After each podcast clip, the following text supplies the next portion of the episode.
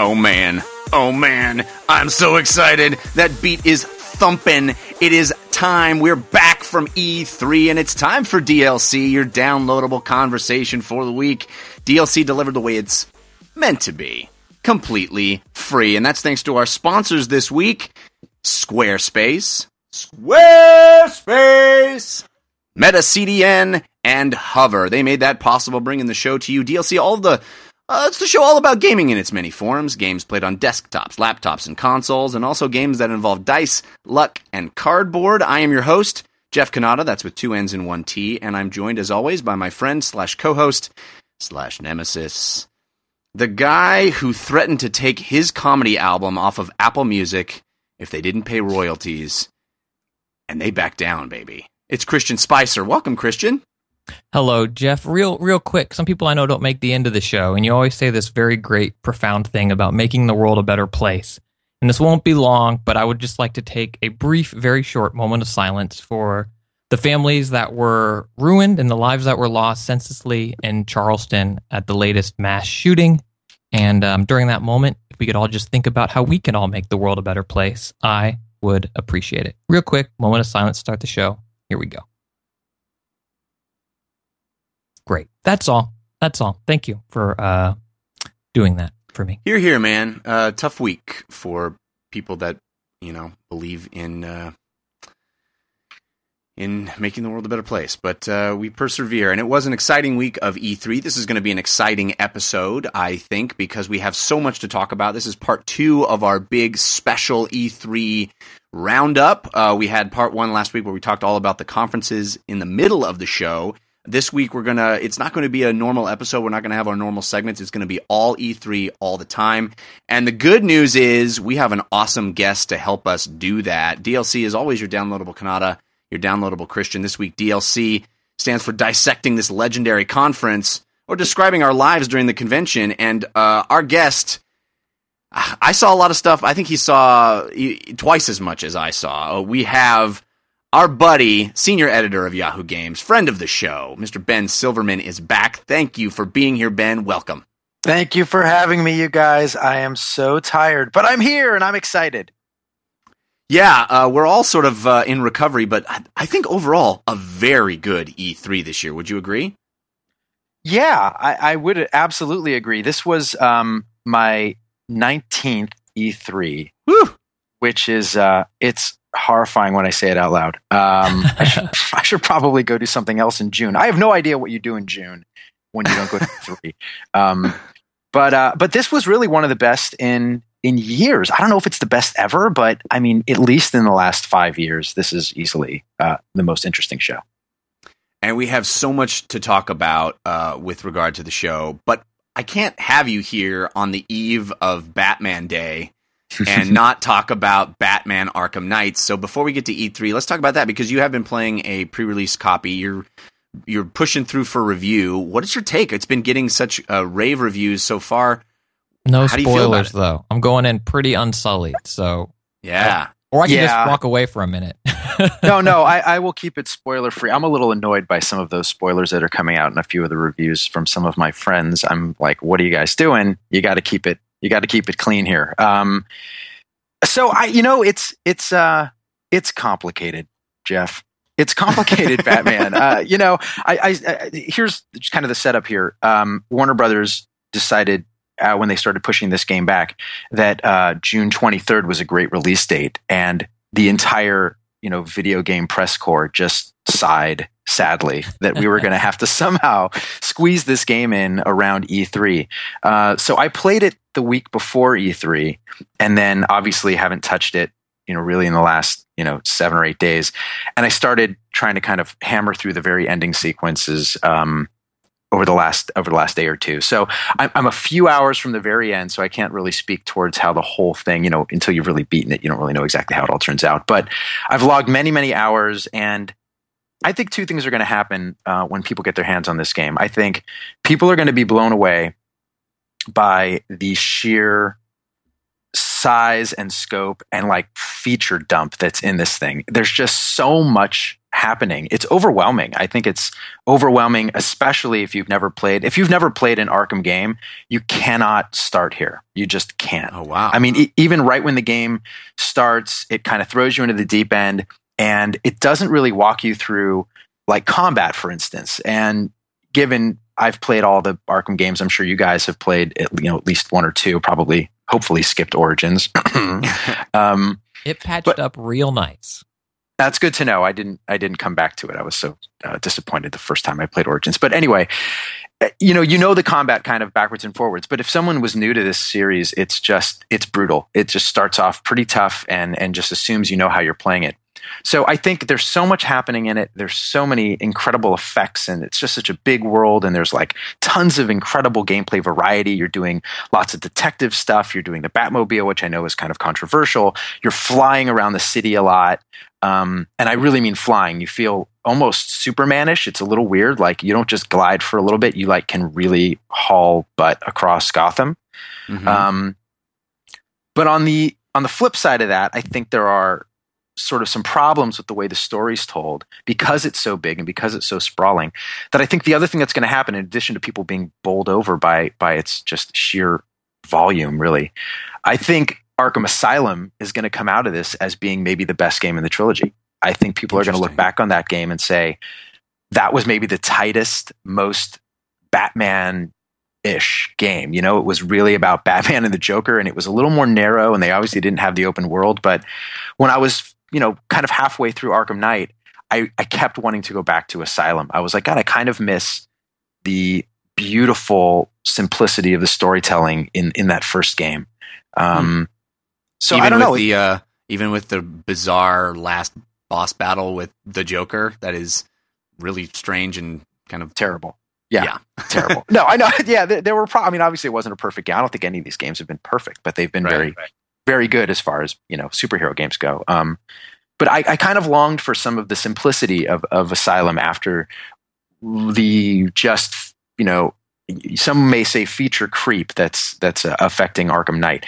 That being said, it's still tons of fun, and I mean, when I'm not playing it, I'm thinking of playing it, and that's always a great sign of a great game. So I think the one thing I will speak to without any spoilers is that the Batmobile and the tank stuff, for fans of Batman, it's a little hard. It feels shoehorned in there, like how to sort of rationalize that he's like, I mean, they could have called this just, Batman property damage, because he just like is trashing Gotham. And it makes me wonder what's worse. He learned it from Superman.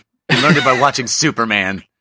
That's exactly right. Like, it feels a little like the Man of Steel thing. I wonder if it's worse to have like Scarecrow like spreading fear toxin around a city, or Batman like just completely demolishing the infrastructure. Like, what world would you rather live in? I don't know. Like, at least you have roads. I'm saving you. I'm saving all of you. I mean, you're just smashing, like, you'll call the Batmobile and you'll see, like, look down the street and you'll just see like trees collapsing and signposts falling over. And you're like, I don't think this is what Batman would do, but okay, it's a video game. Let's have fun and suspend our disbelief. That's funny. So, those are some of my kind of feelings. So again, it's complicated. There's a lot to think about and talk about, but the sheer act of negotiating Gotham and beating people up, and the detective mode stuff is better than it's ever been. I think there's a lot to love in this game for sure.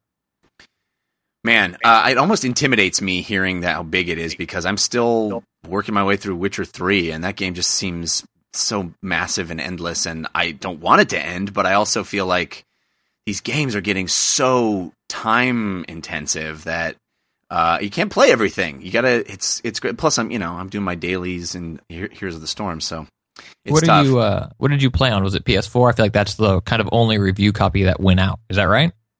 Yeah, just PS4. Little kind of insider info about how some of this stuff works. Most journalists, if they have a debug machine which allows you to play advanced copies, the PS4 is sort of the only one that most people have. I don't really even know how that works on the Xbox.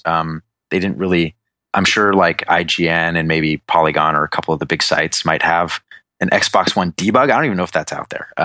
So yeah, I think everybody who's got a debug, it's mostly PS4. Well, cool. We'll be talking a lot about that game in the coming weeks, I'm sure, but I wanted to get a little early preview from somebody who's been playing it. That's awesome. But let's turn now to E3 because there's so much to talk about. And if we're talking about E3, this is really the last time in the year that we're going to get to play this.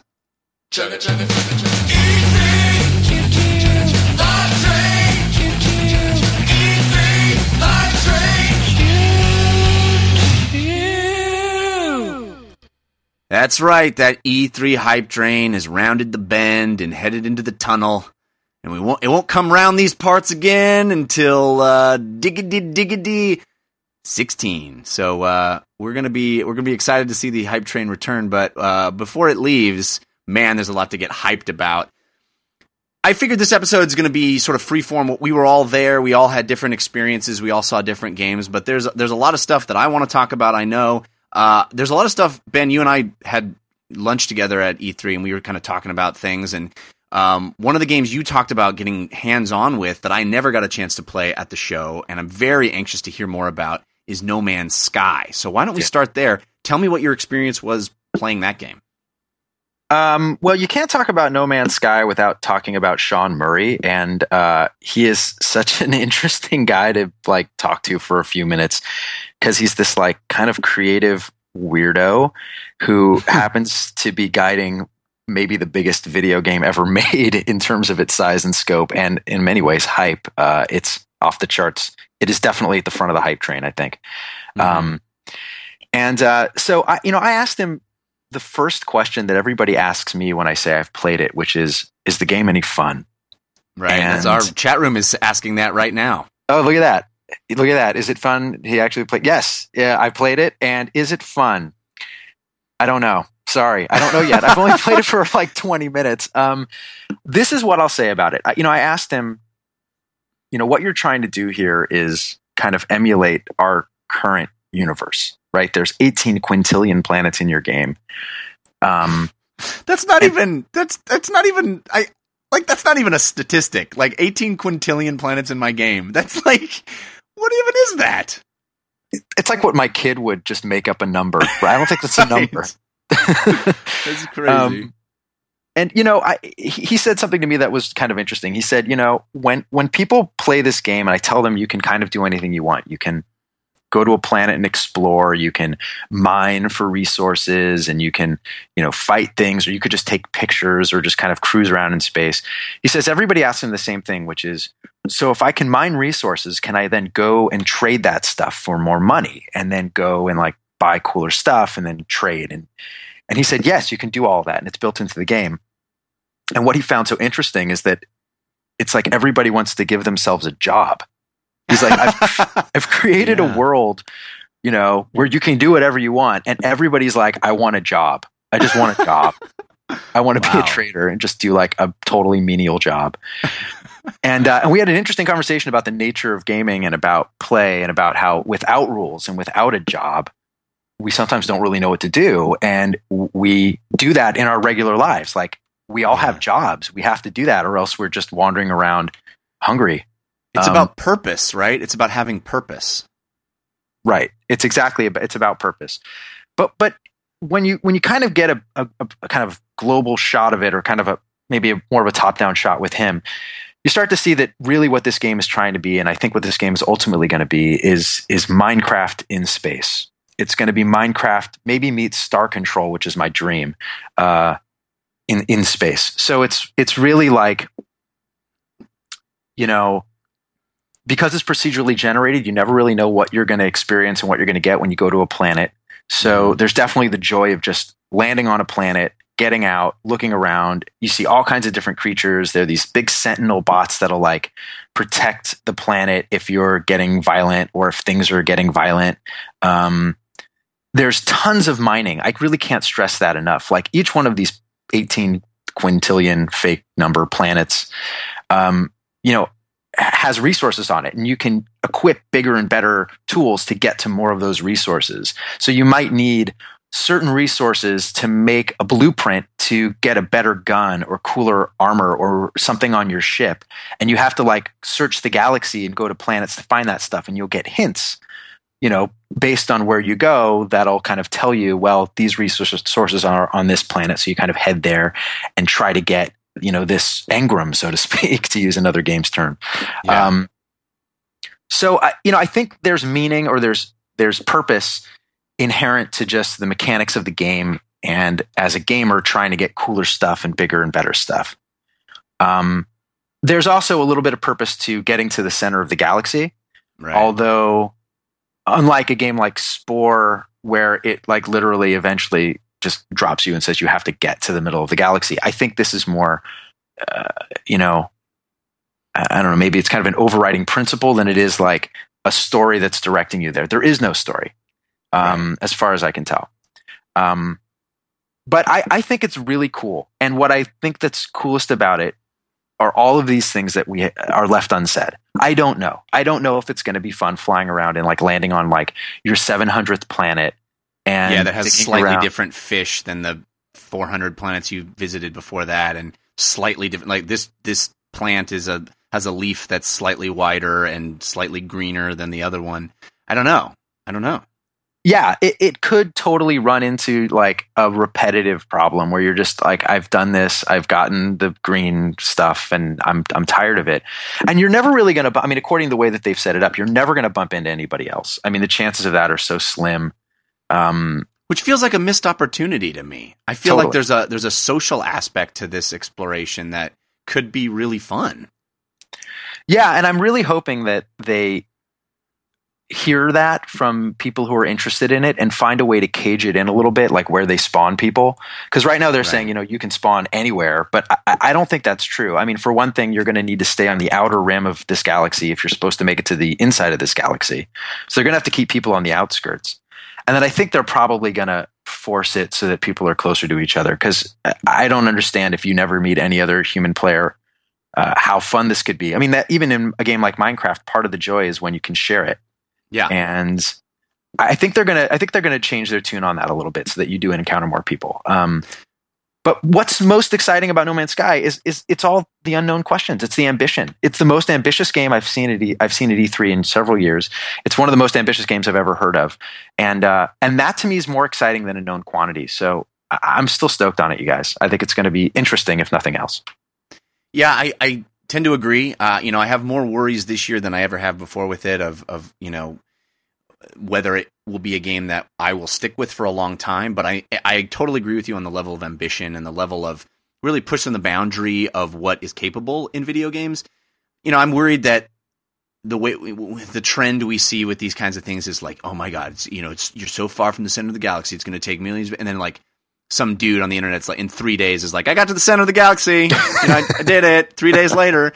There will be, I don't know. I love the comparison that you're making to Minecraft. I think that's a really exciting thing. And I felt like this year's E3 was the first time we really saw that effect, that Minecraftification of gaming, which I think is really an exciting thing about creation rather than destruction, from certain games.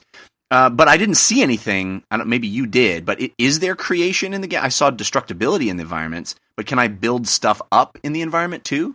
So no, I didn't. In my 20 minutes, I wasn't able to build a structure. I was just mining and then creating items and using those resources to, build blueprints that would then create different kinds of guns, and all that stuff's procedurally generated as well. I mean, the kind of gun you're going to hold is going to look different than everyone else's. But I agree with you. I think a building mechanic, which was so like revelatory when Todd Howard showed us that Fallout 4 thing, and everyone's like, "Oh my God, I'm building bases," and it was so exciting. No Man's Sky has so far not shown those cards, if those are in there. But you can definitely mine. That's a big part of it. So interesting. I think you hit the nail on the head. Like if I can mine stuff and if my gun looks different than everybody else's, I want to bump into other people. I want to show them my gun and see theirs, and see the things that they've built or mined. I hope. I don't know. We'll see. Lots of other games to talk about. Christian, I wanted to tap you for a game you saw or were excited about at E3. What's something you want to bring up? Street Fighter V, I can't believe that game isn't getting, maybe it's because Capcom is in the state that they're maybe in. I can't believe this game wasn't bigger on the show floor and hasn't been screamed from the rooftops. And I don't think it's because Ultra Street Fighter 4 launched so poorly on the PlayStation 4 last month. I mean, this is a numbered iteration of arguably the best fighting game franchise of all time. I don't know if it's because people are upset that it's currently, and they say forever will be, a Sony and PC exclusive. I just can't believe that this game isn't getting more buzz and talked about more. It looks incredible. I know, Jeff, that you're not the biggest fighting game fan, but I'm a big Street Fighter fan. Right, sure. I mean, I get what I'm saying is neither you or I would pick up this game right off the bat and say, oh, okay, Ryu's fireball is 2 frames different. I got to learn, whatever. But I think the biggest challenge this generation of gaming has is going against our false memories of what last generation looked like. Like, I think right, yeah. When like Uncharted has that problem. Yeah. Yeah, the Gears remaster came out. And it's like, it just looks like Gears. And then there's some great sites, that have the slide screen over to compare. Fallout 4. It's like the great, like the dog looks like the dog I remember from Fallout 3. And then you see the screenshot of the dog from Fallout 3 and like, oh no, it looks way better than that. Yeah. And I think maybe that's where Street Fighter is maybe part of the reason too. It's not blowing people away is that it now looks like a fully realized of the intro cinematic from Street Fighter 4, because I mean, you compare PC shots of Street Fighter 4 on Ultra to what Street Fighter V looked like. I'm assuming it was actually running on the PS4 on the show floor when I played it near Kanye West. It's incredible. It looks so buttery smooth, and I know that I think that's subtle tweaks, and I've read up on it, but I'm by no means an expert, so don't listen to what I'm saying about like the V gauge and how that changes things and how that changes characters, but wow. I mean, every time I see trailers for this game, it was the first time I got to go hands-on with it. It absolutely blew me away. Did Ben, did you or Jeff, did either of you sit down with this game at all? I did. Although I think the one thing that I'm intimidated by Street Fighter now because it's been, co-opted by the pro gamer circuit. So it's so tied to the pro gamer circuit that I have a hard time just thinking about, what would it be fun to like sit around and play this with my friends? Because every time I hear about Street Fighter or see Street Fighter these days, it's pro players like doing things that I could never possibly do in the game. And my demo was at the Capcom booth playing against a pro player. So I was like, Ryuing, like I was like Dragon Punch. I remember that. Like, here's my tornado kick, and this dude's just like demolishing me with who was the Guile kind of knockoff they had in the game? Charlie. Was that it? Yeah. It was just embarrassing, and but you're right. The game looks beautiful, and I think for people who are, isn't that all online games now? Because I think I could say the same thing about Call of Duty, right? It harkens back to play with your friends, find people you know. And like if you go on Gaff or, GameFAQs or any message board, it looks like everyone in the world is an expert on Call of Duty and everyone in the world is an expert of Halo. Everyone in the world is an expert on Street Fighter. And you go online, you just get, destroyed. Yeah. And I don't know if fighting games are more niche. I'm the best Street Fighter player in my living room. I'll tell you that right now. So I think people get intimidated by fighting games because of this, I would say, false conception that, or misconception, that's an easier word, that, they're too complex for me. I don't think it's any more or less complex than, Street Fighter 2 was, or certainly Alpha. If you play champs or professional players in those games, you won't stand a chance either. Like, they're still the really cool, fun fighting game. Like, we all are going to go buy Halo. We're all going to buy, Heroes of the Storm. Everybody's playing that, but I can't hold a candle up to a pro player. And I think it's unfair that fighting games get that label of, well, you can't do it. I feel like that's also a lot more specific to Street Fighter than like Mortal Kombat, which is also played on, pro gamer circuits and has just the same level of, maybe not quite the same level of kind of, maybe specific kind of pro, moves or whatever. It's a little more user friendly in some ways. But yeah, I don't know. It's something about Street Fighter. I think it's just like maybe years of watching like those Evo tournaments and just watching these guys be so amazing and watching these crowds cheer that I'm like, oh, I look so lame when I like, hey, look, I threw a fireball. Remember fireballs? Like maybe it's just that's seeped in. But I agree with you 100%, Christian, about how great this game looks. It is.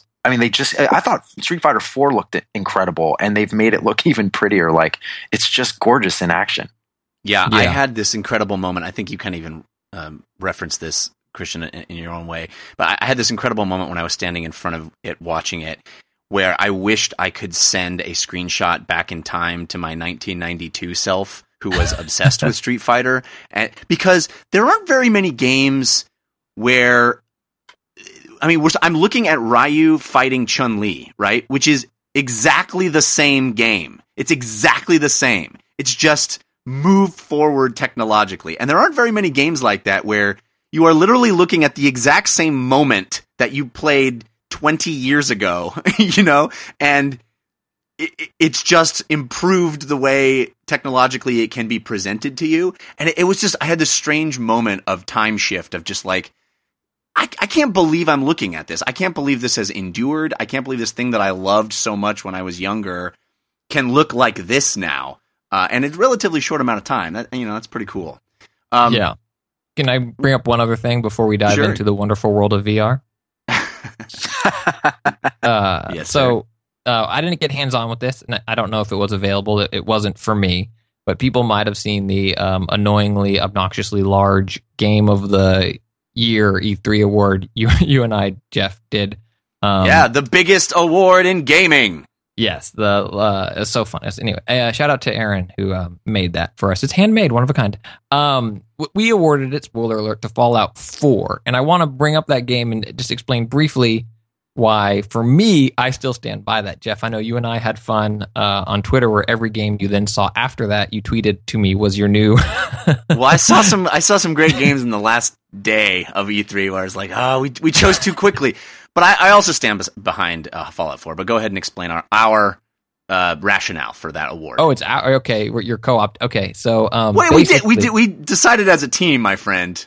Well, I know, but I'm saying I don't renege on it. I'm standing by it, and my reasoning is still the same. And that is, I love the way that it was announced officially at E3 with a release date of this year, and then they went above and beyond what you expected that game to have and just did, in a cool way and mind-blowing way for that franchise, I think, a feature dump of all of this amazing stuff that took this game that already you could play for years and made it into a game where, holy crap, I need a divorce and I'm going to give my kids up for adoption so I can only play this game. Like, to me, I tweeted out...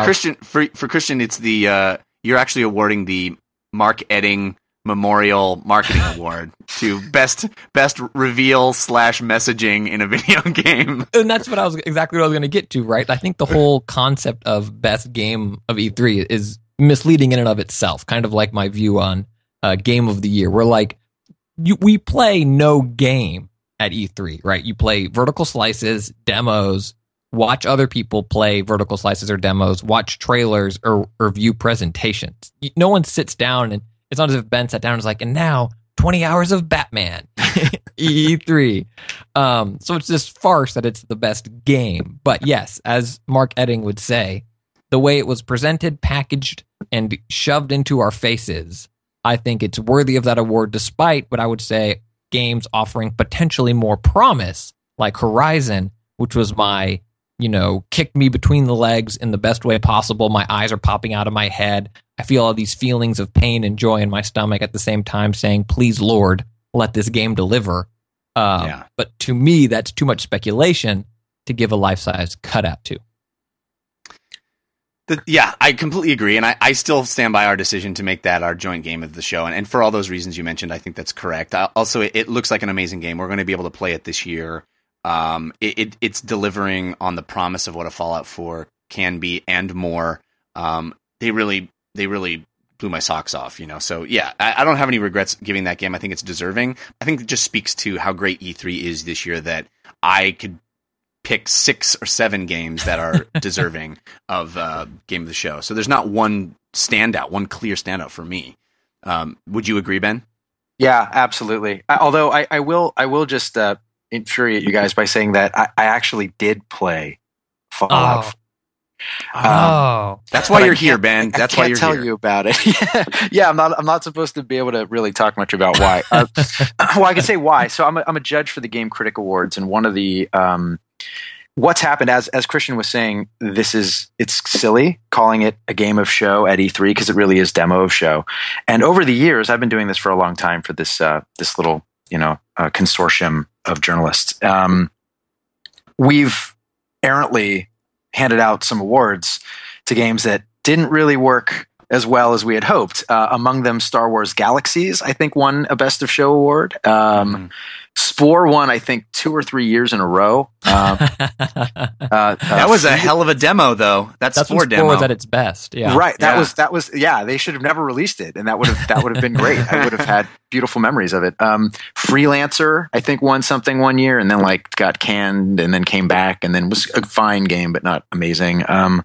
So one of the things that's happened out of that is that now, for a game to be considered eligible, we have to be able to play it. Now, it doesn't mean we can play it for long. It doesn't mean it's a little silly because often that means you just sit with a game for 2 minutes. Like Uncharted 4, I played through the very end of the sequence of him shooting at the truck, as he's about to fall off the motorcycle, and it was I just controlled it for a minute, and it's okay, you're now eligible. Or The Last Guardian, I got to climb up the big ferret dragon thing with a controller, and it's this counts. So Fallout 4 was part of that. They wanted it to be eligible, so it's the judges went across the street in this little room, and I ran around, and I was loaded with a rocket launcher and all these stim packs. I was super badass. My dog was out fighting a ghoul, and I just got into the most ridiculous firefight because I could, and just to check the VAT system and make it work. So I have no idea. I didn't build anything. I didn't get a sense of all the really cool new features, but the thing works, the thing's playable, the thing looked pretty good. And I 100% agree with you guys that just in terms of promise and something that's coming this year, that does make a difference because it's probably a little more real than late 2016, which anything can happen between now and then. Right. Yeah, I think it was sort of my game of show as well. If we're gonna go with those, I guess. Well, spoilers for the end of the show. No. The thing I'm just figuring out right now is there's so much to talk about, and to do any depth on any of these games, we just really are not going to be able to get to everything in this episode. So I'm hoping those of you that are listening live and in our chat room, shoot us games that you are most interested to hear about. We'll try to get to those. We've played tons. Yes, there's going to be a significant portion of the show devoted to VR because it's my show and that's what I want. And I know Ben is excited about it too. So that look forward to that. But I do need to thank our sponsor. Our first sponsor is Squarespace. You know about them because you listen to this show. They are close to our heart because they provide an incredible service, and they do it really, really well. And they support this show. I use Squarespace to create my own blog, which is at jeffcannata.com. I've been using it for years, and the reason I use it is because I can create something unique and interesting looking very easily. I can update it very easily. It's super stable, and they have all the tools I need without me having to jump in and program in HTML. It's all what you see is what you get. It makes it for a very smooth, easy, no stress experience of creating and running a website. The sites look professionally designed, even when you don't have the skill to create a professionally designed website, because it's all drag and drop. You have no coding required, and they have great security and stability, so you can not have to worry about your site going down when you need it to. And hey, if you need to sell something, every site comes with commerce. It's just a plug and play widget that you put into your site. It's built right in. It makes it so simple. Also, it's inexpensive. It starts at only $8 a month. And if you sign up for a year, you get a free domain name. And guess what? We're going to hook you up with 10% off your first order just by listening to the show and using our promo code. So if you go to squarespace.com/DLC and you put in the promo code Jeff Sent Me, JEFFSENTME, all one word, you'll get 10% off your order. It's awesome. Then they know you heard about it here, and they keep supporting our show and bringing it to you. It's great. Build beautiful things.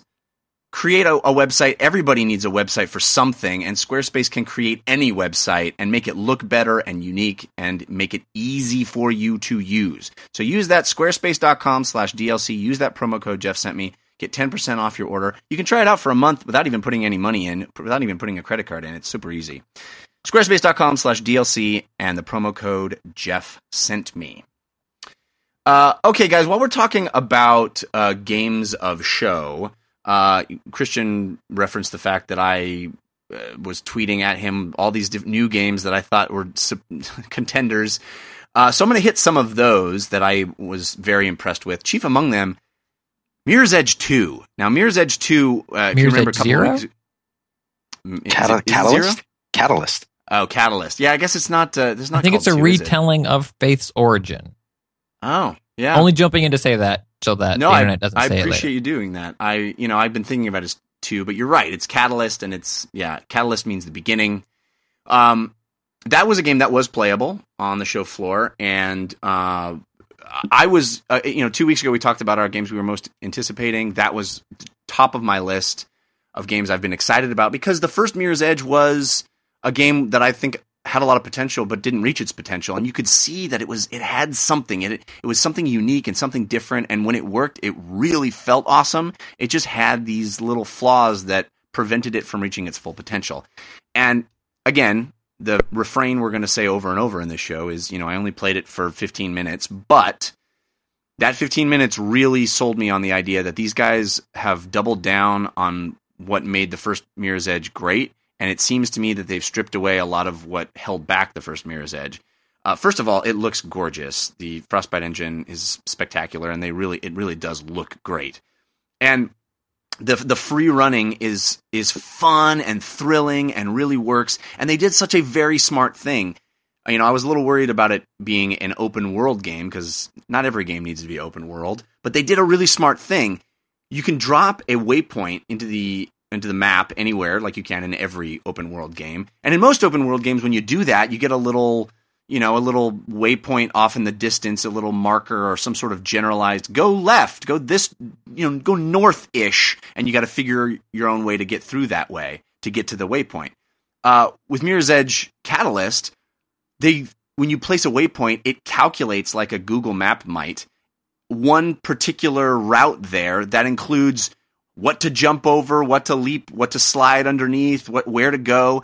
And it creates those red markers in the environment as you get closer to things that say, here's a way to go. You don't have to stick with that. You don't even have to put down a waypoint. But the fact that it can create for you a way to create that flow of parkour and maintain that flow of parkour. So you're not like, run 2 feet, open up my map. Am I going the right way? Okay. Or fall over here and, oh crap, I don't know how to exactly get there. The whole idea of what makes Mirror's Edge exciting is to create that sense of movement and kineticism and feeling like you are the baddest ass parkour person on the planet. And the fact that they figured out that that's the smartest way to have you move through the world, and moving through the world is really fun. They also, it seems to me a quick question, yeah, go ahead. On that. For me, the worst part of Mirror's Edge OG wasn't the gun combat. It was how it handled fail state, because that game felt awesome when everything was clicking. And then when you ran into a wall or fell down, you restarted and then you ran into that wall. It's a difficult task, one I don't have an answer for. But like, how do you convey, the James Bond parkour moment or whatever, pick your parkour movie, like that awesome, perfect flow and line where you're nailing everything, but also mess up and need to improvise and keep going and have repercussions to your actions, but not have you hit a wall and lose everything. Yeah, I mean, I just felt like during the 15 minutes that I played it, I was able to create that flow pretty quickly and pretty easily. They basically map the trigger and the bumper. So the bumper is everything that you want to do where you go up in the world, and the trigger is everything you want to do when you go down in the world. So if you run to a thing that has a hole underneath it, you can push the trigger and you'll slide through the hole, or you can push the bumper and you'll like clamber up that wall. So it's really intuitive, it's really easy, and I didn't reach a fail state, so I don't know if the demo itself was a little easier than the game will be or not, but I did fight a bunch of guys, and it was basically run up to a guy and press X, and there was this little mini game that happens in your reticle that you have to time something, and I wasn't really certain how it worked because there's no tutorial in the demo, but it it seemed to me that there's a little bit of depth there. But the best thing about the combat was that it didn't impede my movement. It didn't feel like I'm running to a place and then I'm fighting these guys in an arena. It felt like these guys are just an obstacle on my way through, and all I'm doing is using them as a stepping stone to get to the next place. Did you play it, Ben? I did, and I was a little unsold on the combat stuff there, because it seemed like that was, you know, it was super cinematic, the way you would kind of run into a guy and kind of, you know, punch, kick, jump, and they would kind of pull back and you would jump and then move to another spot, and it just felt like it was a little canned. I'm excited the same way you are about the gameplay and the fact that they've made kind of creating those flows pretty easy. But my biggest problem with the original game was the world itself, which I think was so beautiful in its colors and in its, you know, kind of cleanliness or whatever, but it was empty. It was just completely empty. And I hate open world games that are empty. I mean, it's not hate, but it's a frustrating point for me. It's something that, going back to Batman Arkham Knight, every Arkham game comes up with a way to like get everyone out of the city, right? Like, oh, we've got to just get rid of the citizens because we can't render them all. So there's a smog. Hey, Coachella. They're all at Coachella band down the road, Gotham. So they just kind of get rid of all the citizens so that like you don't have to deal with that. And I feel like the first Mirror's Edge, I was running through these insane, you know, office buildings. There's no one in anything. It's like, why is there no humans here other than the evil police force and me? And this game now is taking more of an open world angle where like you can go point to point, you can go over to this place and start a challenge, you can run all across the world. And when I was doing it in that 15-minute demo, I didn't see anybody else. And I was a little bummed. I wanted the world to feel more vibrant and more lived in, even if it's clean and futuristic and white and super like it looks like an Apple store. Yeah. Why does the future need to be white, Ben?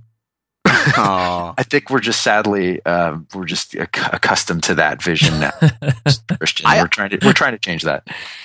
I love the look of Mirror's Edge. I think that Stark world is just so different and unique. And it's funny that you bring that up. And now that you say that, I go, oh yeah, but it didn't really bother me, and hasn't ever really bothered me, just because it feels consistent with the fiction of this sort of totalitarian. Everyone's in their right place and they're all sort of locked in their cubicles living their future life, and I'm the only person that is able to, you know, run on the rooftops and clamber around, and I'm breaking the rules by being out. So I don't know, I guess I give it the benefit of the doubt that way, but I see your point for sure. Yeah, I mean, if you're going to make it a game that's an open world that's like you can go anywhere in the city, I want the city to feel like there are people in it doing things. They could be trapped. I mean, there could be people who are, you know, like, you know, in little cars and they can't get out of them and they're like going to work. I don't know how to do that, right? I'm not the designer, yeah. But that coldness kept me a little, and maybe it was just a demo, so maybe they're going to have some way to populate it, but it just feels like a tech demo to me when there's no other characters in a game. In the chat room, Q says there's a theme here: No Man's Sky, Mirror's Edge, beautiful empty worlds. Interesting. Yeah. What's another game you would like to bring up, Ben? Any highlights for you? Well, yeah, I mean, as you said, there were a lot this year, we could talk about all the big ones, the Star Wars Battlefronts and the Mario Makers and stuff. What I'd like to talk about, I know we're going to talk about VR in a little bit, but I would like to talk about the two like smaller games that made a lot of noise at the show. One of those is Cuphead, which I'm sure you guys have. I don't know if you guys talked about it in your part one. A little bit, but yeah, I got to play it, so yeah, I'll talk more about it too. Yeah, me as well. I mean, what a stunning looking game. And what kept jumping out to me is like everyone's making 8-bit retro games, and you look at this thing and you're like, dude, that's a retro game. Like right, that's how you do vintage, right? Like 1930s animation. I love that these guys love this look so much that they've dedicated themselves to bringing it back and sticking it in front of like contemporary gamers. And it's so amazing to look at. This Max Fleischer kind of Betty Boop art style is stunning in person when you watch and control the character. What I think people aren't prepared for is how staggeringly difficult it is. This is a treasure. I mean, this game has been inspired by those treasure games like Gunstar Heroes that are like really hard, you know, platform kind of bullet hell almost shmup kind of things. And that's what Cuphead is. So it's going to be an interesting game to cover when it comes out. And everyone's like, well, this looks, you know, I love the style, and like kind of relatively casual-ish, maybe not super hardcore treasure fans are going to buy it and just die over and over again and be like, I'm never going to play it again. Because it was really hard. Did you find it hard too? I did, very hard. And it sort of reminds me of Ori and the Blind Forest that way, right? Because everybody was so taken by the visual style of that game and brought into it. And then it's like, oh no, it's actually really hardcore platformer that, you know, will beat you down. And I think, yeah, I played this game, Cuphead, and I was shocked. I was shocked at it. It is a hold no prisoners kind of bullet hell. It really is a bullet hell game. It's not as platformery as it is bullet hell. There's constantly stuff coming at you that will kill you fast. You're constantly leaping over things, and the boss battles are really hard. It looks awesome, and it is incredible that we have something that looks like this, that is playable. But man, does it pull no punches. It's really, really rough. It's going to be a tough pill for people to swallow when they start playing it.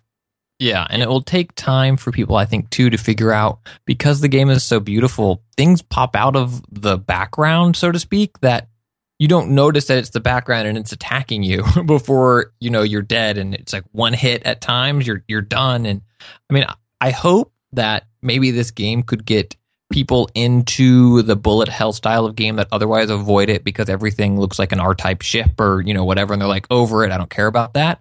Where I think this game could succeed is using its cool graphical style to get new people into this type of game who then appreciate it for its difficulty, right? Because we're at a renaissance of, or in the middle still of this renaissance of difficulty with the Souls games, something like Ori, even before that with Mega Man 9 and 10 coming out. People have enjoyed, you know, getting blisters and breaking controllers again. So hopefully this game can do that. I do think there will be some people who might, you know, pick this game up just kind of on a whim. Oh, I heard good things about it, and they buy it for their kid or, you know, their non-gamer friend. And, I mean, it is T-U-F-F. Tough. What was the other game that you wanted to mention in this context, Ben? Well, you know, I fell in love with Wattam. Oh, yeah. Which I think a lot of people didn't get to because it was sort of tucked away. I think it was in the Indiecade area of the show. Is that the correct pronunciation? Did they school you on that? Yeah. You know, a friend of mine wrote a thing about it and had like a little pronunciation next to it. And I think it was, yeah, W-A-T-T, and then he had a dash and then Tom, like you would call someone name. Okay. Let's go with Wattam. This is from the Katamari guy, right? Yeah, Keita Takahashi. Right. And he's a personal favorite of mine. Just those Katamari Damacy games are some of my favorite ever. And, you know, it's ludicrous. It looks ludicrous. I mean, you play a green, like, cube-headed little mayor with a bowler hat. And another one of those games. Another one of those bowler hat mayor games. And the citizens have all been, like, cast out into the universe because who knows why. And in order to bring them all back, you have to like stack the citizens who are on the world you're on up into a giant tower, like a totem pole. You climb to the top of this thing and you detonate the bomb that you hide under your bowler hat. And this kind of rainbow explosion happens. And then you like add another level, and then all these new citizens come. And by citizens, I mean objects. They're like bipedal objects. You have flowers and sushi and turntables and a toilet, and you can go to the bathroom in the toilet, and a little piece of defecation will walk around, and that'll be one of the surprise people you find in this game. It's insane. It's an acid trip, and it's really cute and really fun. What I think is so cool about it, and this is really hard to get across until you play it, is that every one of these objects or people, and there's, you know, many, many of these in the game, have their own soundtrack. They each have their own little musical kind of ditty. And as you're playing and you're switching around to these different characters, it's keeping the tempo, and it's kind of seamlessly moving in and out of these different jams that are like, you know, electronic, and then a little metal thing, and then a hip hop track. And it's just kind of whipping back and forth. And you're kind of creating the music as you're just organically playing the game. And it's matching the kind of character you are. So it's really cool. I sound crazy trying to explain this thing, but again, as I was saying at the beginning, I am most excited about things that I can't wrap my head around when I go to E3. I don't really care for like another Call of Duty. They're fine. Those games are going to be fine. And Uncharted 4 I'll play, and I'm excited for those for lots of reasons. But these kinds of games that I don't really understand, I don't totally know what I'm going to do, that's what I want to see at E3. And Wattam was maybe top of the list in terms of just baffling me. That's so cool. I think this year in particular was a high mark for games that are different. We certainly had games that are, you know, the kinds of things you would expect, but I thought there was so much more that was outside the box and so different and so interesting. And I think that indie spirit has infected the mainstream AAA developers as well. You know, stuff like Unravel from EA of all people. It's a really exciting trend, and I'm agreeing with you that these games are really special, and certainly we should keep our eye on them. A couple of people in the chat mentioned Nintendo, as did you, Ben, Super Mario Maker. Christian and I were both pretty rough on our assessment of the Nintendo Direct press conference that was the beginning of the show. And I have to say, having had hands-on with all of what Nintendo was showing, had spent a lengthy amount of time up in their booth. I'm much more positive about the things they were showing than I was having just seen the Nintendo Direct. I thought the Nintendo Direct was strange and didn't really have strong messaging, but the games themselves, as is usually the case with Nintendo, were really fun. Really fun. Legend of Zelda Triforce Heroes is really fun. They found this clever way to create a sense of communication among players, you know, with these quick emoticons that you can tap on the bottom screen.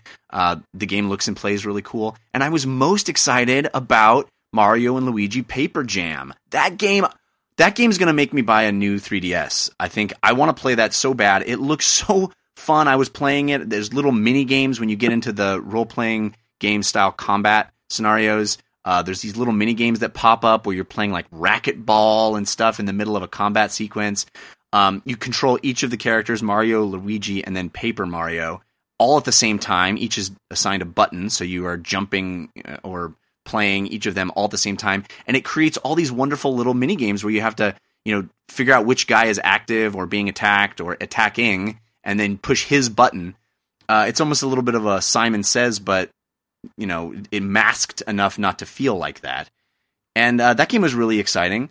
I also was super impressed by Mario Maker. I assumed that I knew what that game was all about, which is, hey, you got the Wii Pad there, make a Mario level and then play it. And I thought it was make something and then have fun. But they've really Nintendoized the making, which I was very surprised by. And the making itself is really fun. There's little shortcuts and things, you know, you can just drag an item into a box and then it's inside that box. Or, you know, you take a turtle and you shake it with the stylus and it turns into a red turtle. So it's actually kind of adding fun to the creation process, which I thought I didn't expect. And I hadn't seen anything like that before. I thought that was really, really cool.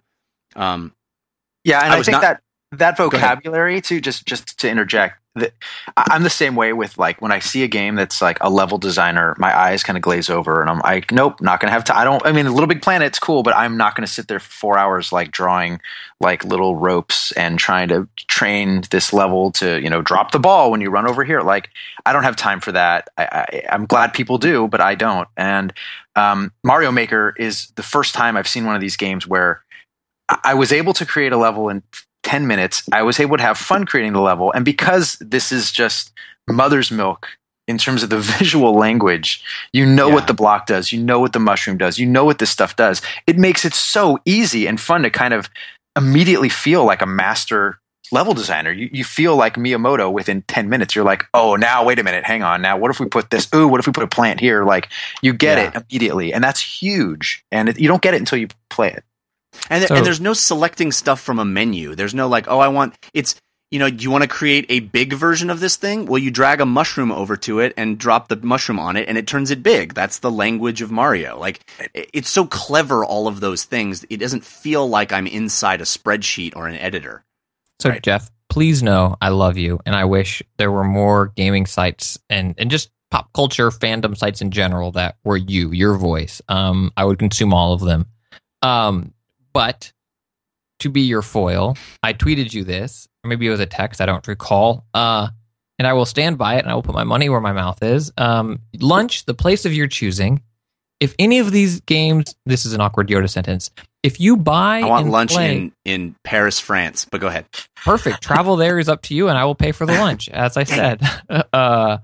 If you buy and play any of these Nintendo games, if you finish them, heck, I'll even say if you play it for more than 5 hours, they had a bad showing. Paper Jam's not going to be great based on the past history of these Mario RPGs that have just been a superstar that's been wearing out.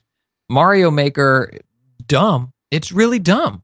I'm sorry. You can't. They're not going to have clip sharing the way they had it on Mario Kart 8. Every step forward, Nintendo takes two steps back. And again, I say the most negative stuff about Nintendo on this show, but I also play and own the most Nintendo hardware of anyone on this show. I play the same great amount games, of Nintendo hardware you have. I play the games and I sing their praises and I stick with them, but it is so hard to be a Nintendo fan. This is one time where I need to call out your enthusiasm and just say that you will not play any of these games for more than 5 hours. Lunch, your choice, on me. And if you play for 5 hours and 1 minute, well played, sir. You suffered through 4 hours of crappiness that I would buy you lunch.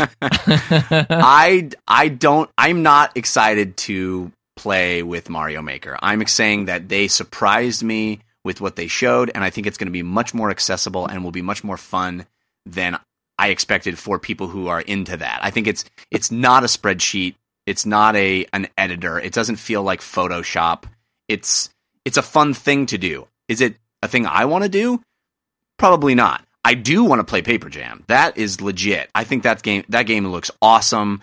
I do want to get a new 3DS just to play that. I think I will stick with it, but who knows? You know, I like shiny things and I get distracted quickly. I also like lunch, so maybe I'll stick with it. I'm excited to see what people make with Mario Maker. I think it's going to be exciting to see the really creative people who do stick with it, what they can create. The thing I kept pressing them on, and they avoided my question, is there going to be a way for me to download Mario Maker levels onto my 3DS? Like, just let those be downloadable and let me play them on my 3DS, because I think free infinite Mario levels on your 3DS sounds like a really awesome way to make this a compelling product. But, you know, who knows if they'll do that. Ben, what's your take on Nintendo? Moderate this. It was in the behind closed doors area when I was there too, and he used the same demoer, so we had a very similar experience. She was good. She was extremely good at these games. She kicked my butt in Mario Tennis, which I thought actually was probably the most fun I had in that booth, was playing Mario Tennis, which is like, it's just Mario Tennis, but all right, I'm on board. I think Christian's right in his assessment that this was a terrible show for Nintendo. I think that's hard to argue against. I didn't like their Direct one bit. The reason I didn't like it is because they threw in the towel, and without throwing in the towel, they are done with the Wii U. I mean, this is the end of the system. I mean, yeah. I think they introduced 2 new games in their Direct that were not previously announced Wii U games. 2, and one of them was that Amiibo Animal Crossing Mario Party disaster. And I mean, you can't do that. You can't come to E3 and do that. You have to bring something. You have to bring some stuff out. You have to tell people and show people, if you're still investing in this system, you have to show people that have bought it why they need to continue investing in your system. And I just don't think they did that at all. I think they're ready for the NX. I think they're ready for next year. I think they're already transitioning all their internal development to the NX. It's pretty clear that really Zelda's the last big thing after 2015. That they've got. And who knows if that'll even make it out on the Wii. This might be a Twilight Princess situation where we see that on whatever the NX is. That being said, I think, as a lot of people in the chat are sort of mentioning, You know, Nintendo games are fun. They're stupid fun. And even though they sometimes aren't reaching very far, and sometimes they aren't games, as Christian points out, you're going to play for longer than 5 hours, some of those 4-hour games are some of the best 4 hours you're going to play over the course of the year. Like, they're smooth and polished when they put their mind to it, and they have a place in your collection for a reason. Like Splatoon, you know, I played a lot of. I mean, there's a lot of problems for sure with some of that multiplayer matchmaking and some of the obvious misses there, but just the core idea and the way it works is fun, and I like it. And I thought they brought a decent showing on the 3DS at least. And I think, you know, whether it was the RPG game or the Zelda game, I didn't spend any time with the Metroid Prime thing because I don't get that at all. Yeah, neither did I, to be honest with you. But I mean, you know, we know the 3DS is going to still be around, and that system's been doing well, and they want to support the new one. But I just feel like they really tried to pull the wool over everyone's eyes by just kind of poo-pooing the NX, saying, oh, we're going to talk about it next year, here's a bunch of stuff, and then just having nothing. I mean, we haven't talked about Star Fox, which I played at length. I played through 6 different levels, and even after about a half an hour to 45 minutes of playing it, I was still uncomfortable. Yeah. Not knowing what screen to look at. The controls are a mess. It's not good. It's not good. And that's a big problem. That's their biggest game this holiday, and that's a big problem. Yeah, I completely agree with you. Star Fox was a massive disappointment for me. She kept saying, hold the Wiimote up horizontal to the, or parallel to the screen. And I went, I'm sore. I don't want to do that. That's not comfortable or fun, or why am I looking at this tiny screen when the big pretty screen? I don't know. Yeah. Nintendo. Well, let's take a little break. I do want to transfer into VR. I know VR is very divisive in the audience. People get annoyed with me talking too much about VR, but it was a big part of what I did at E3. I know it's a big part of what Ben did at E3, and it's a big part of the future of gaming, in my opinion. So we're going to devote some time to it. Let me thank our second sponsor first. It's MetaCDN.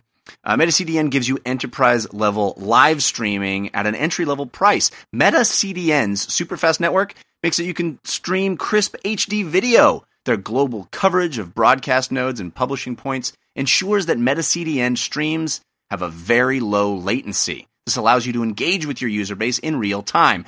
Their players are not only fully customizable, but completely unbranded and mobile compatible. What happens if you have an increase in viewers in 1 month? Well, don't worry. Your leftover credits just rolled over into the next month.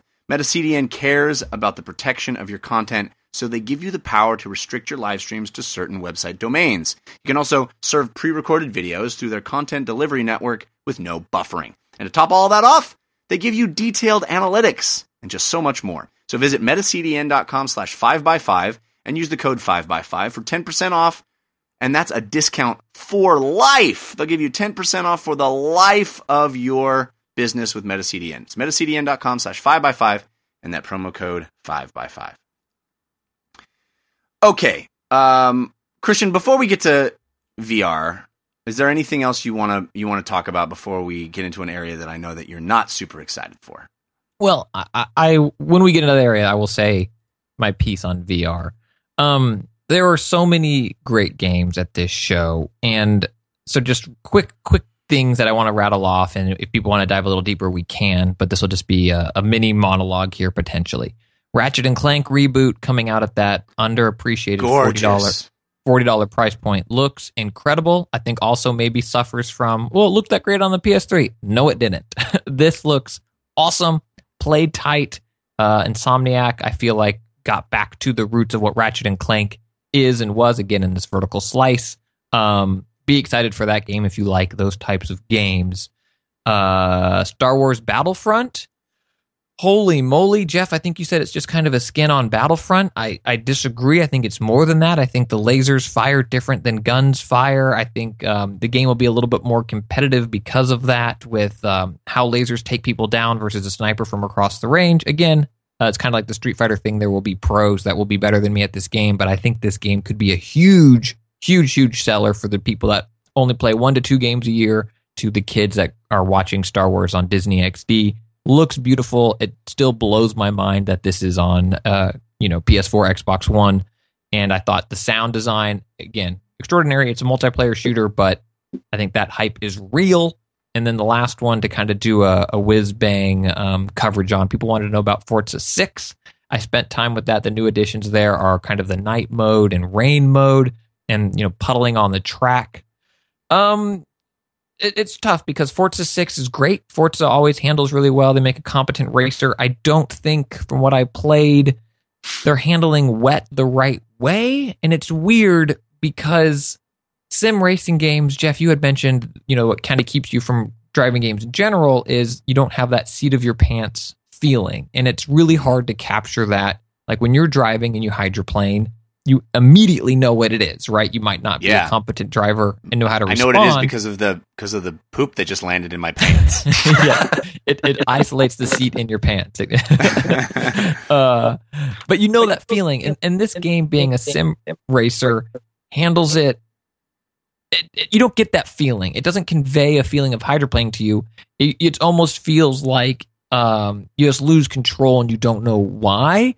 And I almost think that to date, arcade racers have handled wetness better. I think even the much maligned Drive Club handles wetness better in that it's more of a hybrid sim arcade, and you're able to really push the back end out and over exaggerates it, but that I think conveys that feeling to you, the player. Hopefully, Forza, they can tweak it. They've always had great tire modeling, but to me, it felt as if I was just kind of driving, and then for a split second, you know, oops.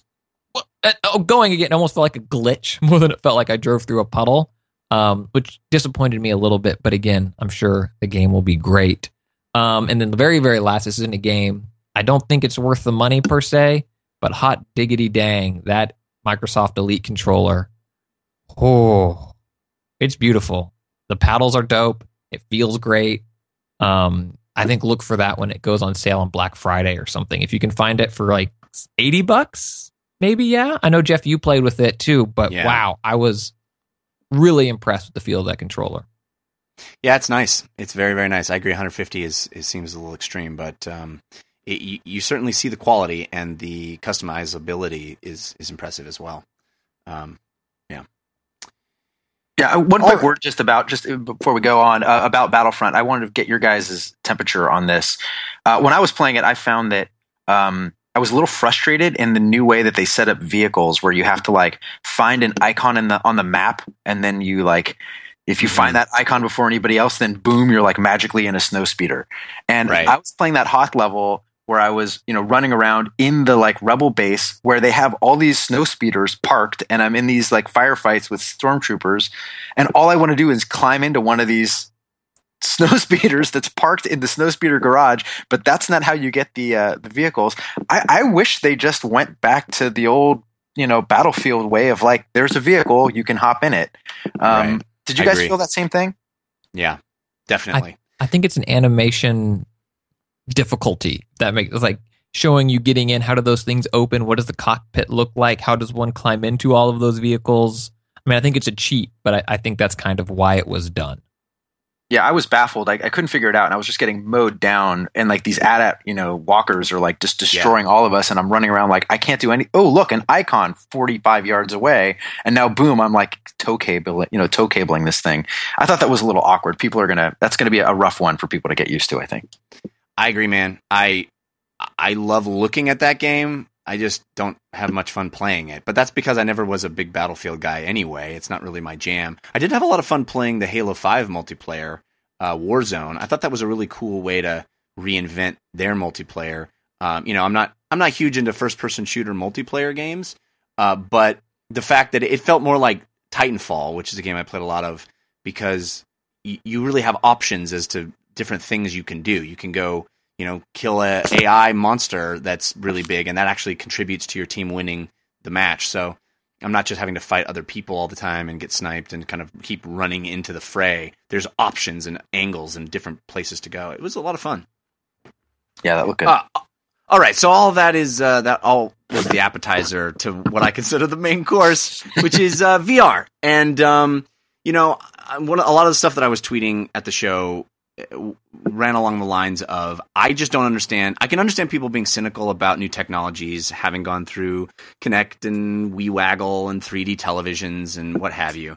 But I can't imagine anybody who has actually put on one of these goggles not completely believing that it's the future of gaming, or a future of gaming. Because the experience is so different. It's not a 3D television. It's not Kinect. It's not Waggle. It's not a gimmick, in my opinion. It really does take something that you know and give you a fundamentally new, more immersive experience that I think is pretty addictive. What's your take, Ben? Well, I'm going to be breaking the first rule of VR Club, which is not to talk about VR with people who haven't actually worn a VR headset. It's so true. Because you sound crazy. I mean, you, not just you personally, Jeff, you do sound crazy, but I sound crazy too. And I've written about Oculus experiences and Morpheus experiences, and I sound like a lunatic. I'm like, oh, you don't, then the shark, but it's really a 20-foot long shark, and I turned around and there it was. And it's hard to get this message across. It's impossible to get this message across. You really need to put the headset on, screw up your hair for the day, and and just dive into one of these things. And if it's a good one, if you luck out and you have a good Rift experience or a good Morpheus experience, it is transformative. I completely agree. I don't know how the hell they're going to sell any, because it just doesn't make sense. They're going to have it at Best Buy, and they're going to have like basically some unbelievable germ killer that they spray in this thing so everyone doesn't like get freaked out about pink eye. But you're right that it's totally the future. I don't think it's a gimmick. The experience with Oculus in particular, and I mean Morpheus had a good show as well, but the experience with Oculus at this show, did you do the Oculus Touch thing? I think you did, because you tweeted about it. I sure did, man. I sure did. Holy moly. I mean, that was, I don't know if I lucked out. No pun intended. Well, maybe that was a pun intended. I actually did it with Palmer Luckey. Oh, wow. Yeah, he was in the other room, and I'm in this one room, and they put this headset on my head and give me the Oculus Touch controllers. And we're in this toy box, and I'm looking in this VR space at these blocks and, slingshots and fireworks and just kind of VR representations of these things. And there's another head in there, and that's Palmer. And I'm also looking at his hands, and he's grabbing bricks and handing them to me, and I'm reaching out and grabbing them. And we spend 15 minutes just playing in this world. We're shooting off fireworks. We're shooting off guns at targets, and we're just bouncing balls around at each other. And I mean, I'm not. He's not there. I mean, he's in another room. I'm just standing there by myself, looking crazy. But we're talking. We're having a real experience together. And I'm doing it with my hands. And those controllers, which are prototype, they're not finished yet, they melted away. I mean, after maybe 5-10 minutes, I wasn't even thinking about the controls. I was just sort of, okay, I reach and I grab. And that is so powerful and so impossible to tell people about. Again, I sound like, when I'm going to listen to this back, I feel like I'm going to sound like a raving idiot for the last minute and a half, because it's so hard to get it across. But if you've done it, you're like, wow, man, it's a game changer. Yeah, you never have to worry about sounding like the most raving of the idiots when you're on a show with me. So, because I will rave. It's the holodeck. It's the promise of the holodeck. Like, you are in this physical space that isn't real. It's amazing. And as you said, the controllers melt away. There are sensors on the controller. So the controller is strapped to the back of your hand, so you can't drop it. And there are sensors that recognize when you lift your thumb or lift your index finger or lift the rest of your fingers. So you see the hands in front of you behave just like your hands are behaving in the real world. And when you grab something, your hand in the real world is wrapping around this controller. So you actually have the physical sensation of touch. So like you said, everything just behaves as you expect it to. So when you pick up a ping pong paddle and a ping pong ball, and you throw the ping pong ball in the air, and then you hit the ball with the ping pong paddle, it just works. Or you use a slingshot, it just works. Or there's a hanging tether ball in the virtual space and you reach out and punch it, it just works. And everything behaves as you expect it to, which is this incredibly transformatory sort of immersive experience. And then they start messing with reality. So you have this thing that it feels very real, like, oh, I can play with blocks, and you feel like a 5-year-old kid, and I was giggling and having a great time with tossing things back and forth. And it's like, oh my God, you can recreate the real world. And then they go, oh wait, now we can turn off gravity, or now I'll shoot you with a shrink ray, and you get shrunk down, and now you're standing on the table and everything's giant around you. And you start to understand, oh my God, anything is possible here. And the level of immersion isn't just creating a one-to-one reality. It's being able to go, oh, we can give you any experience we want. And it really feels like it's happening. I mean, it was the promise of that Star Trek holodeck that I've always dreamed about since I watched Next Generation as a kid. Amazing. Yeah, I agree. It's amazing. But yeah, it's still in its infancy. It requires a down payment on a house for a computer that's going to run this stuff. Which is why you need a room in your house like this. Yeah, you need a pretty good, you know, space to do it. Although I did, you know, play some other Rift games where it was in a smaller space and it still sort of works okay. But this to me is why the Morpheus stuff is actually in a way better, because you know that it's going to work on your PlayStation 4. You don't need all this extra hardware.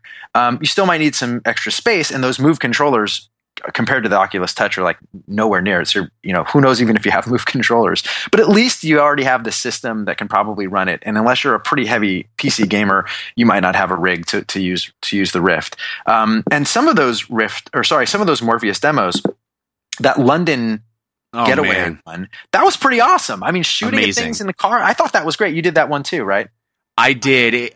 That one was the one where I walked out of it going, oh, games that we make now will work here and will feel different. And the reason is, so basically you're in this car getting away from a heist, and you're sitting there in the getaway car. You turn your head to the right. The driver, who looks like Jason Statham and talks like Jason Statham, is telling you you're getting away. You can mess with stuff. You can, you know, flip the sun visor down using the two Move controllers you have in your hand. You can mess with the radio. You can open the car door while you're driving if you want. And then motorcycles and SUVs pull up next to you and start shooting at you, and the driver throws you an Uzi, and you grab the Uzi with one of the Move controllers, and you can toss it back and forth between hands. And there's this duffel bag of clips on your right, just at where this sort of the emergency brake is in the car. And you're shooting through the window, shooting at these bad guys who are trying to take you down. And then eventually you run out of ammo. And it's not press X to reload. It's not some canned reload animation. You literally have to take a clip with one hand, pick it up, and put it in the bottom of the gun. But the thing that was so incredible is that at a certain point, I got to the point where I wasn't looking down at the duffel bag. I was just reaching with my right hand, grabbing the clip and putting it in and continuing to shoot. I was so present in that physical space that I no longer, in any other video game, you'd have to turn your perspective, push E to pick up clip, you know, turn your perspective back to your gun. I was just in that physical environment. I wasn't looking down. I was just reaching there, grabbing the clip, and continuing to fight. It was amazing. Amazing. I did the same thing. And I had the same sort of moment where I didn't realize I was doing it. And then I kind of said it out loud, like, I'm not looking at the bag anymore. I'm just loading this gun up with clips. And I would look down and like, just to test it, like, am I actually grabbing a clip, or is it just, you know, recognizing my motion and just reloading the gun? And I would look down and like, sure enough, yeah, there'd be the clip. It's still in my hand. And then I'd put it in the gun. Like, it was really, really cool. There are moments when you play in these VR spaces. And we haven't even talked about third person stuff, which I think is really the killer app here, because those are games that are like, you already know how a, you know, Banjo-Kazooie kind of game or a Super Mario 64 is going to work. You think you do, and then you play it in VR, and you're like, oh, this is a totally new way of playing it, and it's totally cool. You don't get the nausea that sometimes people experience when they're doing VR in first person, because you're just sort of a camera, and it's super cool. I mean, Christian, I've heard you not be a huge fan of this, or you have a lot of doubts, but did you spend any time with any of this gear on your head at the show? Very little. I got I did not make pre-show appointments, and then as I said, I had a infant with a low fever on the last day, but I got a little heads-on time with Morpheus, and I mean this is the future. It's just this iteration is not. I mean, it is the future eventually. But where we are now isn't it, or where we're going to be in 2 years isn't it. Like, my future is, the best I see it, is like those dorky Oakley sunglasses that every baseball player wore in the 90s, that didn't, you know, whatever, fold over. and they kind of covered your whole face. And then they're like transition lenses where they're AR glasses, they're HoloLens fully realized during times. And then they can entirely black out and become a fully immersive VR headset later that has all of your games streaming from the cloud somehow. And that's how you're interacting with it. And, you know, that's crazy talk. But is that crazy talk 15 years from now? Crazy talk? Like, you know, we might be there. Like, Morpheus is this huge thing that is, I would say, surprisingly comfortable on your head for how huge it is. And it demos really well. But I don't know if this is the thing that I'm wearing for 4 hours, 5 hours as I sit down and play, you know, VR Witcher or VR, whatever the equivalent of that deep engrossing game is.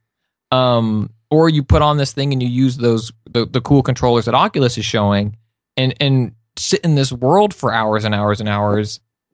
I don't know. I don't know. I believe the proof of concept is there, but go ahead. I think there will be a fair amount of mini games that are, you know, reminiscent of the sort of Waggle era. But Ben hit the nail on the head. The third person demos that I did were regular video games. They were regular the Edge of Nowhere, Insomniac's Edge of Nowhere is, for all intents and purposes, basically a Tomb Raider game, or at least what they showed, or an Uncharted, right? You're behind a guy, your camera is following him, it just happens to be your head, and he's running through this Arctic environment, leaping over chasms, doing that stuff that I do in normal video games. But simply the fact that I am in that environment with him, and that when he leaps over a chasm, I look down and I have the physical sensation that I'm looking down 200 feet below me. It is different. I'm telling you, it is new. It is exciting. It is a thrill on a level I've never had in a video game. I had the sensation that I'm hovering that height in the air as my guy dangles precariously from a rope ladder. Did you do that one, Ben? Oh yeah, I did. And I didn't really get it at first because it was like when I was he was moving, but I wasn't moving him. And I'm like, am I going to turn into this guy? Like, how is this going to work? It was a weird demo. But when you're right, that moment where he kind of is clinging to this rope and he has this like little flare in his hand and he drops it and you kind of follow this flare down and your head, your body is moving and you're kind of leaning over and you realize, oh my God, it's like 200 yards down and monsters are now crawling out of this pit at me. Who, you know, this guy, but I'm staring down there the way he is. And then you start kind of nudging back up this rope and you start running away from them. And as he's running, I'm looking behind myself. Yeah. You know, I am turning around and I see these monsters that are like behind me. Like your body is turning around to see the monsters. Yeah. There's something that's happening, this connection of your physicality, like your personal physicality and these virtual experiences, these horrors, these monsters coming at you, or a great white shark, or even just delightful things like, you know, a tetherball or whatever, that you've just never experienced as a gamer before. I mean, they tried it in like the late 90s with those like crappy pterodactyl shooting giant VR chambers that you would be in at the arcade or whatever. Mm-hmm. But they've never done it like this before. And I agree that, you know, Christian, that, you know, in 15 years or in 20 years, we're going to have, hopefully they're not Oakleys. Hopefully they'll be Ray-Bans or something a little cooler than Oakleys. Blue blockers. But yeah, we'll have blue blockers and we'll be able to not feel so goofy with a giant headset on. It's got to start somewhere. And I think this is further along than people think. I think people think it's going to be a lot lamer. And when they put on one of these headsets and get one of those experiences, whichever one it is, I mean, any of the many we've spoken about, they're going to be all in and want this experience right now, even though it's going to get better. It's almost like that first iPhone. I mean, you look back at that first iPhone and its limitations. I remember bitching about how terrible of a phone it was. Like, why would anybody buy this? This is like the worst phone in the world. Like my phone, which was like a Helio Ocean or something, which was not very good. You know, at least my phone works better as a phone. But, you know, Apple's and Android in turn has proven us wrong that smartphones is exactly where we were going. And I think this is like the first iPhone. So do you need to get it right away? Like the first iPhone? Probably not. And when the price starts coming down, we don't know the prices yet, but eventually they'll be more affordable. I think it's amazing. And as an early adopter and somebody who's interested in watching tech happen and watching it grow, I'm thrilled for this stuff. It was really cool at the show. Ben, sorry, Jeff, go ahead. No, you. What you said about the iPhone thing, I think, transitioned nicely into one of my potential concerns with this is, you know, you put it on and you become wowed and converted by this experience, and it's something like you've never done before, and it's so incredible and so amazing. Is it, though? And does it remain so? My question, though, is all that stuff you said, is it? Is it though? Really? Is it anything more than that? I have one retort to your enthusiasm. Really? Yeah. And I mean that sincerely, because you get an iPhone and you're blown away by it. And now it's just everyday expectation, and it's no better or worse than what it was. And at what point does VR just become this thing? And then once it is the thing, is it still cool for gaming? Is it something that we look back on and we're like, I need this. This is the only way I play games. I can't believe we played games before this. Or is it, because I mean, what you're describing right now, and I know that I play the resident cynic on VR, but what you're describing right now is a gimmick. That's all. No, dude, I think you're misunderstanding. At least you're misunderstanding my position. Am I? But really, you can't argue with that logic. But I'm describing a gee whiz wow factor that I'm having, but I don't. It's not just I'm wowed. It's not just a new thrill. From my perspective, it's a realization that this is something fundamentally different, and that going forward, it's going to give me experiences that are not just like wow. It's like I'm in that world. I'm experiencing that world in a whole new way. I think this is a long-lasting technological change. I don't think this is just, oh my God, I've never looked down 200 feet before. I'm recognizing that now I expect to feel present in these places. That just observing Lara Croft leaping on a 2D plane on my monitor is going to feel less than from now on. It's not just, 3D in the movie theater makes it, sometimes works and sometimes doesn't. When I turn my head, I look to that corner of the world. That is a fundamentally different kind of gameplay experience. Yeah, I mean, I might sound or regret what I'm about to say, which is always a great way to preface something you're going to say. But like, you know, Google showed off their cardboard VR, which is kind of garbage, at their Google I/O thing. It's not very good. However, they mentioned there that they're going to be, you know, sending this to schools. It's very affordable to make with really cheap phones, and they can kind of get it working. It's not, you know, Oculus level, you know, it's not like an incredible screen or anything. But one of the use cases is that teachers can now say, hey, we're going to go to the Grand Canyon and we're going to look at some of the wildlife or whatever. And everyone in the class can put one of these things on and feel like they're there, like for travel, for different use cases of really experiencing an environment, whether it's in an educational sense like that, or whether it's just pure entertainment, or whether it's used by a travel bureau to get you to come to Bali or whatever. There is huge movement here. And this is a movement. It's not just two companies making some goofy peripherals. I think there's a lot of money and a lot of investment. I mean, this is Facebook now with Oculus. Like, there's a lot of people who are interested in the many uses of VR. And I think it just happens that because I work in games, I'm seeing the game part of it a lot. Right. So will it change games forever? I think it'll change games forever in the way that mobile gaming has. So in some ways, it'll be cooler and better. Like, I can play, you know, Transistor now on my iPhone.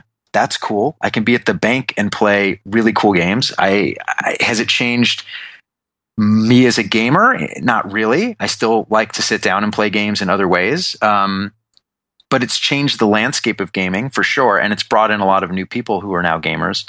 And I think VR is going to sort of have a similar effect on the industry, which is like, Not right away, because it's going to be expensive and it's going to be hard to get into.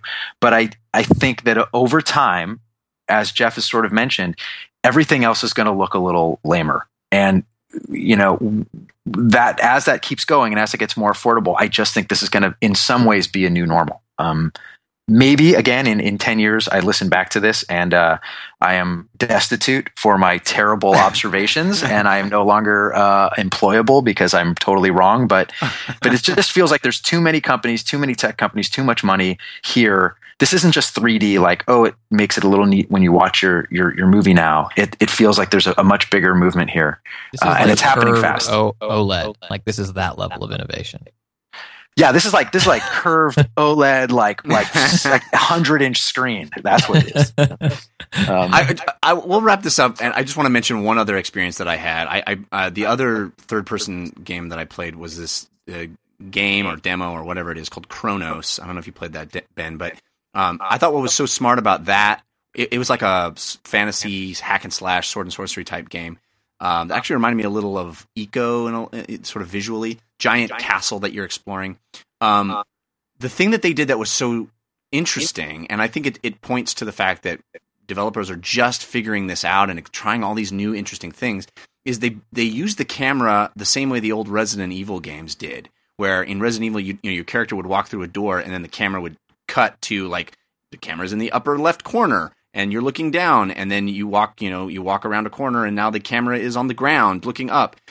They did that, but in VR, so it felt like your head is like sitting on this shelf and you can look around, you can rotate your head and the camera rotates, but it never moves. It doesn't move with the character. The character can walk closer to your head or farther away from your head, and if you walk through a door, you cut to the next room, and now you're stationary in one spot.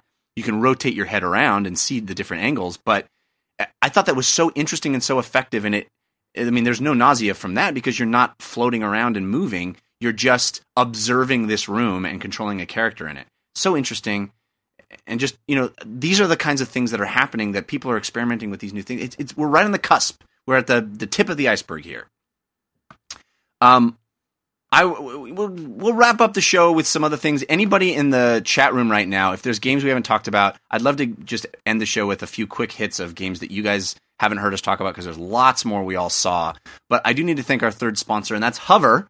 When you have a great idea and you want to secure a domain name for it, you want something catchy and memorable to represent your online identity. With Hover, you'll find the perfect domain to bring your idea to life. It's easy. Just search for the domain you want or enter a few keywords, and Hover will show you the best available options and suggestions. They have a huge variety of domain extensions like .com, .net, .io, and country codes to best suit your needs.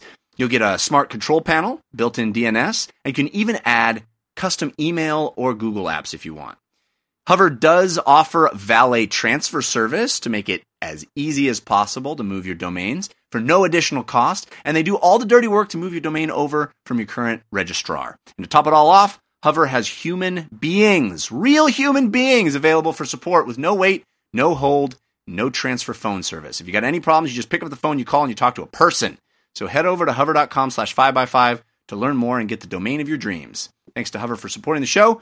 And that is hover.com, hover.com/5x5. Okay, so are there any chat room suggestions of anything people want to talk about? Uncharted 4 demo blew me away. What you saw in the press conference, everybody, is like the first third of it, and I was saying it. I think the full version is one of the best action sequences I've seen in any medium. It's perfectly paced. There's this wonderful explosion of action, and then this sort of constrained tension moment where he's trapped underneath the Jeep and a fire breaks out, and then we're back into action again. It just, the pacing is thrilling and amazing, and the level of inventiveness of what happens in that action sequence is unreal. So there's that. What else, guys? What else is in here that people want to hear about? Horizon. Ben, did you get hands-on with Horizon? I did. I did. Well, it was in the same context that, I had hands-on with Last Guardian, which is I climbed a thing. And in Horizon, I walked around. So it works if you can walk around. But I didn't have the big battle with the, what was it called? Not the robotic Tyrannosaurus, which was called like a They had a crazy name for it. And they kind of went in, at least the demo I was in, I imagine you guys saw this as well. They kind of talked about all the different points on this giant monster robot that you can blow off. Like you can, you know, chip away at its armor in different ways, and you can kind of, depending upon where you shoot it, you can kill it quicker because you can get to its core faster. But there's 97 different ways to kill this thing. It's not just like aim at its giant red glowy bit until it stops moving. It's actually feels like you have to kind of tear this thing apart.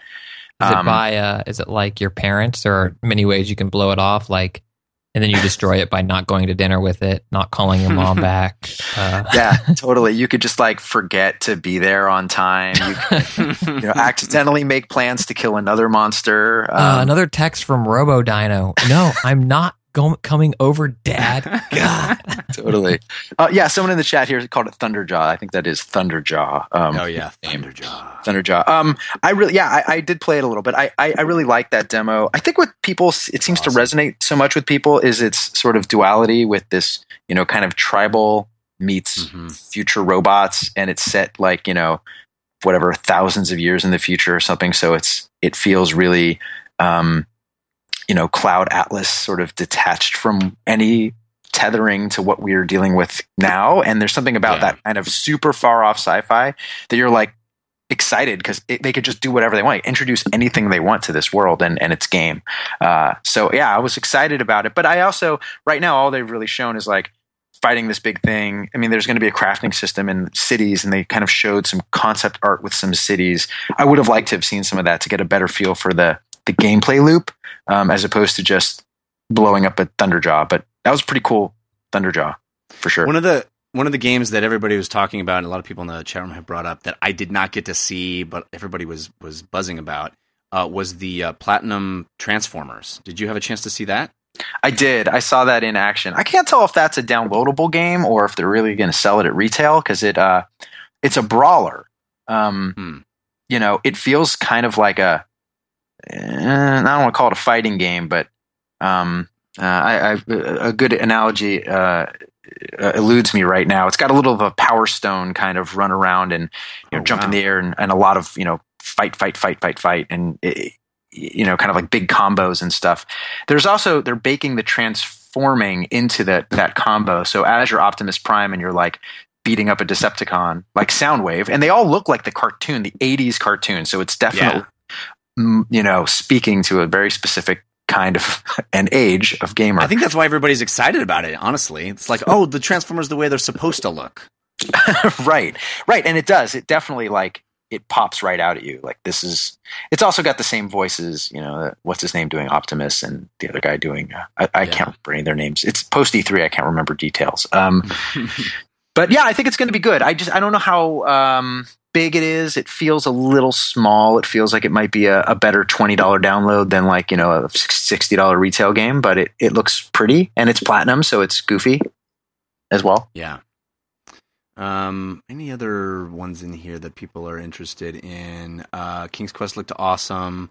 Just Cause 3. I'm sort of an outspoken critic of Just Cause 2. I didn't really like that game very much, but man, Just Cause 3 looks crazy fun.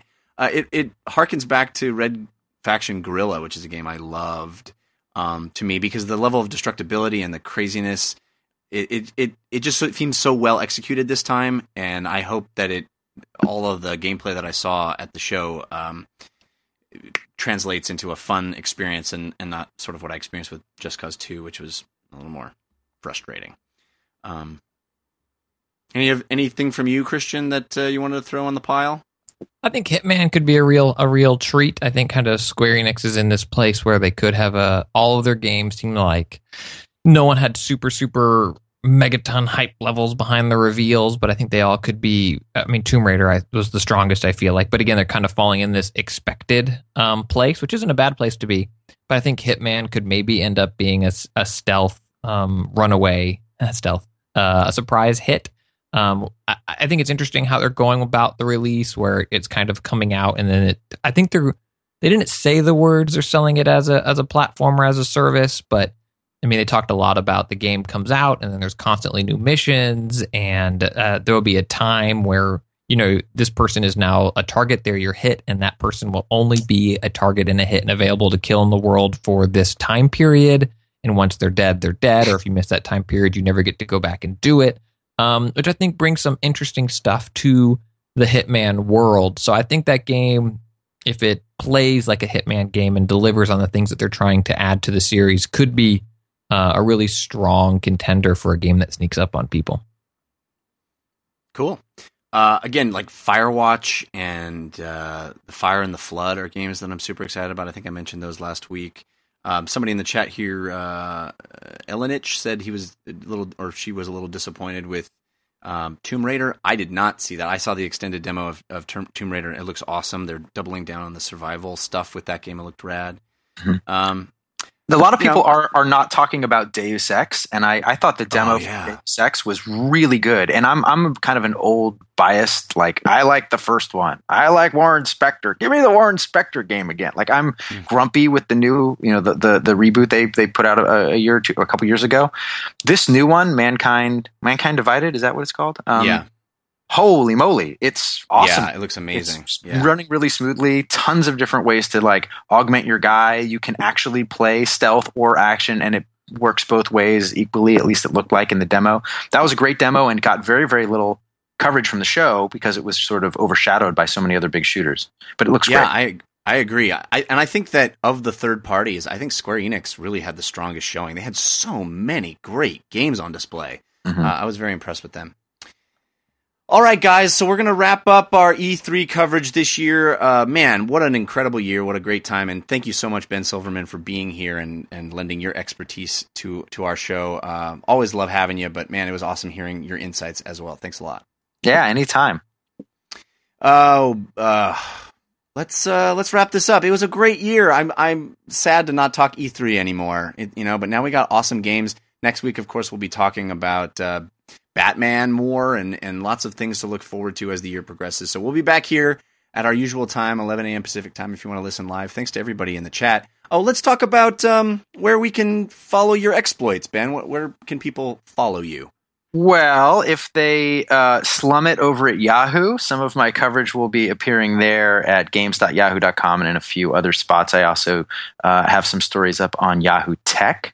And I ramble at Ben_Silverman on Twitter. There's another Ben Silverman there, the really, really famous one. He might just be Ben Silverman. So if you want to learn about like The Office and Reveille Productions, I think that would be the guy to follow. But if you want geeky video game stuff, Ben_Silverman on Twitter. And I'm not Instagramming. I'm done with the Instagram. So I'm just really tweeting these days. What about you, Christian? You got stuff going on this week?